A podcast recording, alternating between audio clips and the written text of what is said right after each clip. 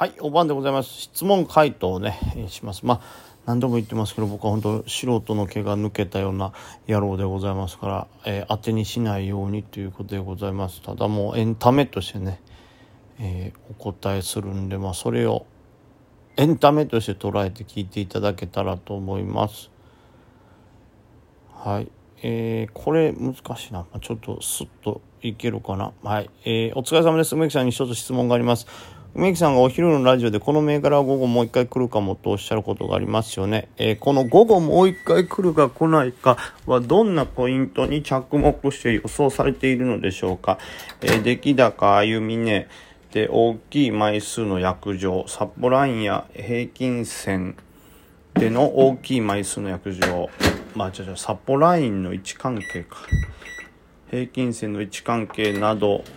それとも別の要素がありますでしょうか？ご教授いただけたら幸いです。もうご教授っていうほどのもんじゃないですけど。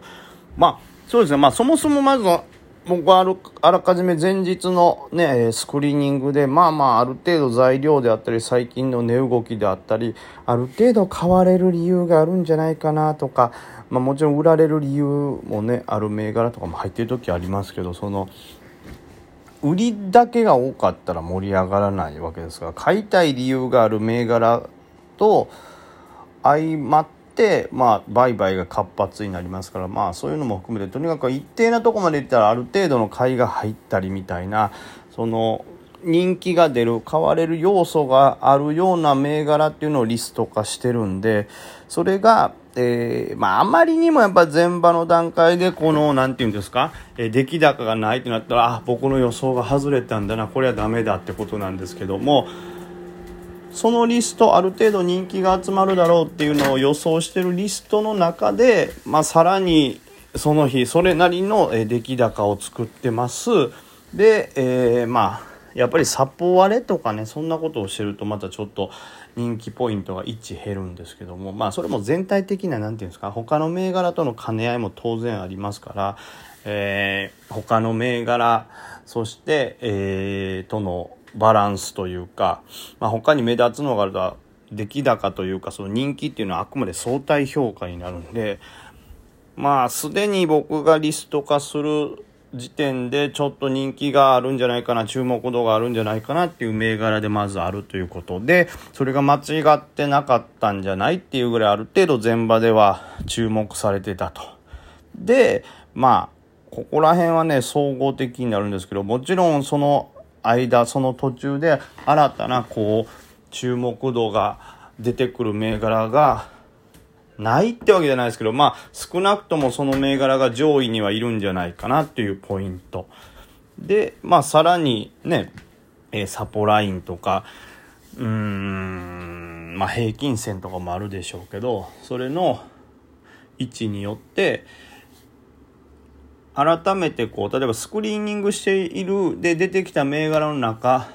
と、まあ、その日出てきた銘柄の中で改めてお昼にスクリーニングして考えてみたらまあこれは例えばリスクなさそうやから狙われるかなみたいな、まあ、反発する理由があるものを、まあ、5番来るんじゃないかなみたいなことでね言ってたり考えたりしますけどまあまあでも全然確実じゃないからねあくまで参考程度っていうことですね。はい、えー、続いては DJ 特命さんですね。こちらも、まあ、両方匿名さんえいつもラジオや YouTube ありがとうございます。質問です。利確を引っ張れずに悩んでいます。引けてみると S 高になってみるような銘柄を触っているのですが、S 高まで持つことができないところがかなり早い段階で利食いしてしまいます。梅木さんはどのような考えや行動をして利益を伸ばされてしまいますでしょうかと。ありますが、まあ僕も早い段階で利食いをしてしまって利益出てないってことはもう何度もあります。めちゃくちゃ多いですよ、そんなのは。あとはその、ね、どうしても値動きによって、あ、これは一旦逃げとかないといかんなっていう時もありますし、まあもともとその銘柄をどのような時間軸で攻めるかってことなんですけど、えー、まあ、これがね、本日含めて明日まで絶対持ち越すぞっていう感覚で勝ったんであれば、そこで S 高なってんのを取りこぼしてるのはこれも絶対ダメなトレードですよね。で、あとはもしくは S 高になるって最初の頃になる可能性あるんじゃないかなって思って入ってるんであれば、それを取りこぼしてるのは、まあルールと違うんでダメなんですけど、まあこれ時間軸の考え方だと思いますけど、例えば、えー、下の高出来高帯があって、えー、上の高値突破するんじゃないか。高値突破した時にまたね、上値軽くなりますから、そこにバッて買いが集まったところで盛り上がったところで売ろうと思って、えー、まあ、例えばスキャとかデイトレっていうのをしてるんであれば、早売りっていうのは全然、えー、間違ったトレードじゃないというか、少なくともその下値の支えているポイントとして高出来高帯があって、それで買い支えが起こって上がちょっと売り圧を飲み込み切ったら、えー、上の、え今出来高がないとこを飛んでいくんじゃないかっていうイメージのトレードですからその後バーンって飛んでいって飛んだ勢いがなくなってきたら例えば売るっていうようなイメージをしてそのトレードをしたんでやなら全然その例えばその後の S 高取れなくても悪いトレードではないと思うんですよね。だまあこれ一番最初に逆に言うと僕もこれだけ勢いがあってこれ材料もいいし S 高するんちゃうんと思ってたやつをその後なんかガチャガチャした値動きで振るい落とされてそのまま S 高行ったってなったらこれは反省ですけどその S 高まで行くってことを思い描けてたかどうかっていうのが一番大きいですかね。だからまずトレードに関して言うと思い描いてたのに外したならばなぜなんだろうなぜ読み違えたというか途中で考えを変えさせられてしまったんだろうっていうことを見ないとダメですしでうん例えば僕もあるのは S 高行くかもしれんと思ってたけどやっぱり売り圧が思った以上に大きくて、えー、まあ、途中で一旦離脱することになったみたいなこれもありますしうん何を見てトレードをするかってとこですけど僕はそんなに S 高になってるような銘柄を S 高まで持ってていないっていうのが必ずしも悪くないことかなとは思うんですよね。例えばこれって一つの銘柄二つの銘柄少ない量で言うと、これ須高言ってんのに取れてないわっていうのはまあ、わかるんですけど、例えば僕だと触る量がそれなりにデイでも多いので、例えば7、8個触った中で、なんていうんですか、S 高したのが1個あって、まあそれ S 高まで持ってなかったって言って、全部を S 高なりそうな気がしたっつってホールドをしたら多分おそらく1勝だけできて他の7銘柄とかはその後ある程度ね勢いが収まったら下に戻ってきたりしますからそれで利益を逆に取りこぼしたりするからトータルで言うと僕は多分その状態だと S 高を全部狙うような握力だと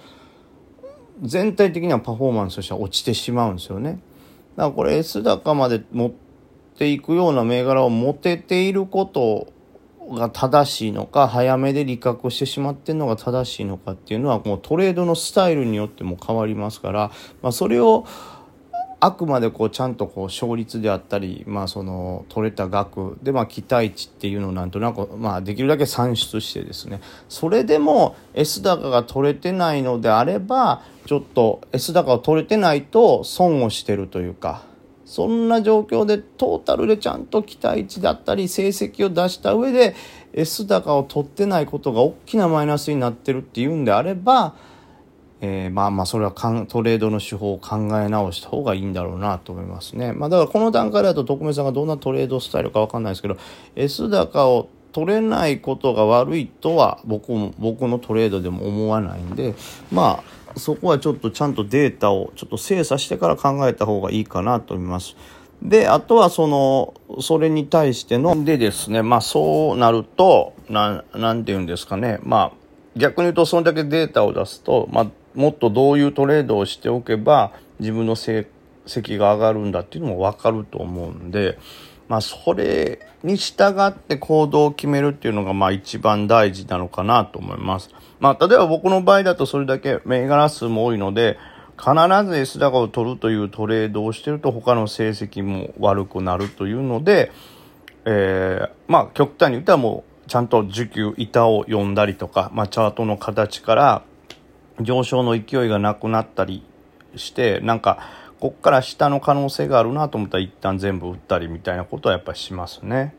まあ、一旦全部売るというか僕は売り上がるかどっかで反益を出してたりするんで全玉をねやっぱ S 高まで持っていくってことももうめちゃくちゃ少ないですしまあそういうふうにちょっとずつ利益を出してまあ何ですかね、ま、負けないトレードをしようというのが、はい、ある程度のコンセプトでもあるんで、はい、僕はそういう考えですね。でもしまあ、例えばバッて上がって勢いを失って、例えば、これ売るってしまうしかないような、この流れやったら反撃しました。あでもさらに勢いながら、この板の気配とかもチャートの形から見て、まあ売り強くなるから売りましょうって全益しました。で、そこからさらに、あれ、全、全益したもの、これ異常にそこから下の買い座性が、本当はもっと高い位置で買い座性が入ってたら僕握れたけども、僕が売ってしまったちょっとしたぐらいで買い支えが異様に強くなってそこからまた上がり始めたぞってなったら再び入り直すっていうようなことをするんで何でしょうね、まあ、極端に言うと S 高までしっかり引っ張れなくて打ったら打ったでいいですし打った後にこっからもう一回買い直すことに期待値があるっていうふうに思える状態ならばそこで入り直してもいいと思うんでね。まあ例えば、匿名さんの、もう本当スタイルがわからないで、もう前提としてできればデータを出して自分の中でこれどうするのがベストっていうのを、まあ、ちゃんと分析した上で出すのが大事だと思いますけど、ざっくりだけ言うならば、例えば持ててない、S 高まで行く銘柄を持ってないことが自分の中でこう、なんかずっと引っかかってるんであれば、まあ、売るのは売るで今までのトレードスタイルでいいんでしょうけど、その後もう一回これは良い形なんだなって思って精査して入り直すという手段を持つっていうのもありなのかなと思います。はい、以上でございます。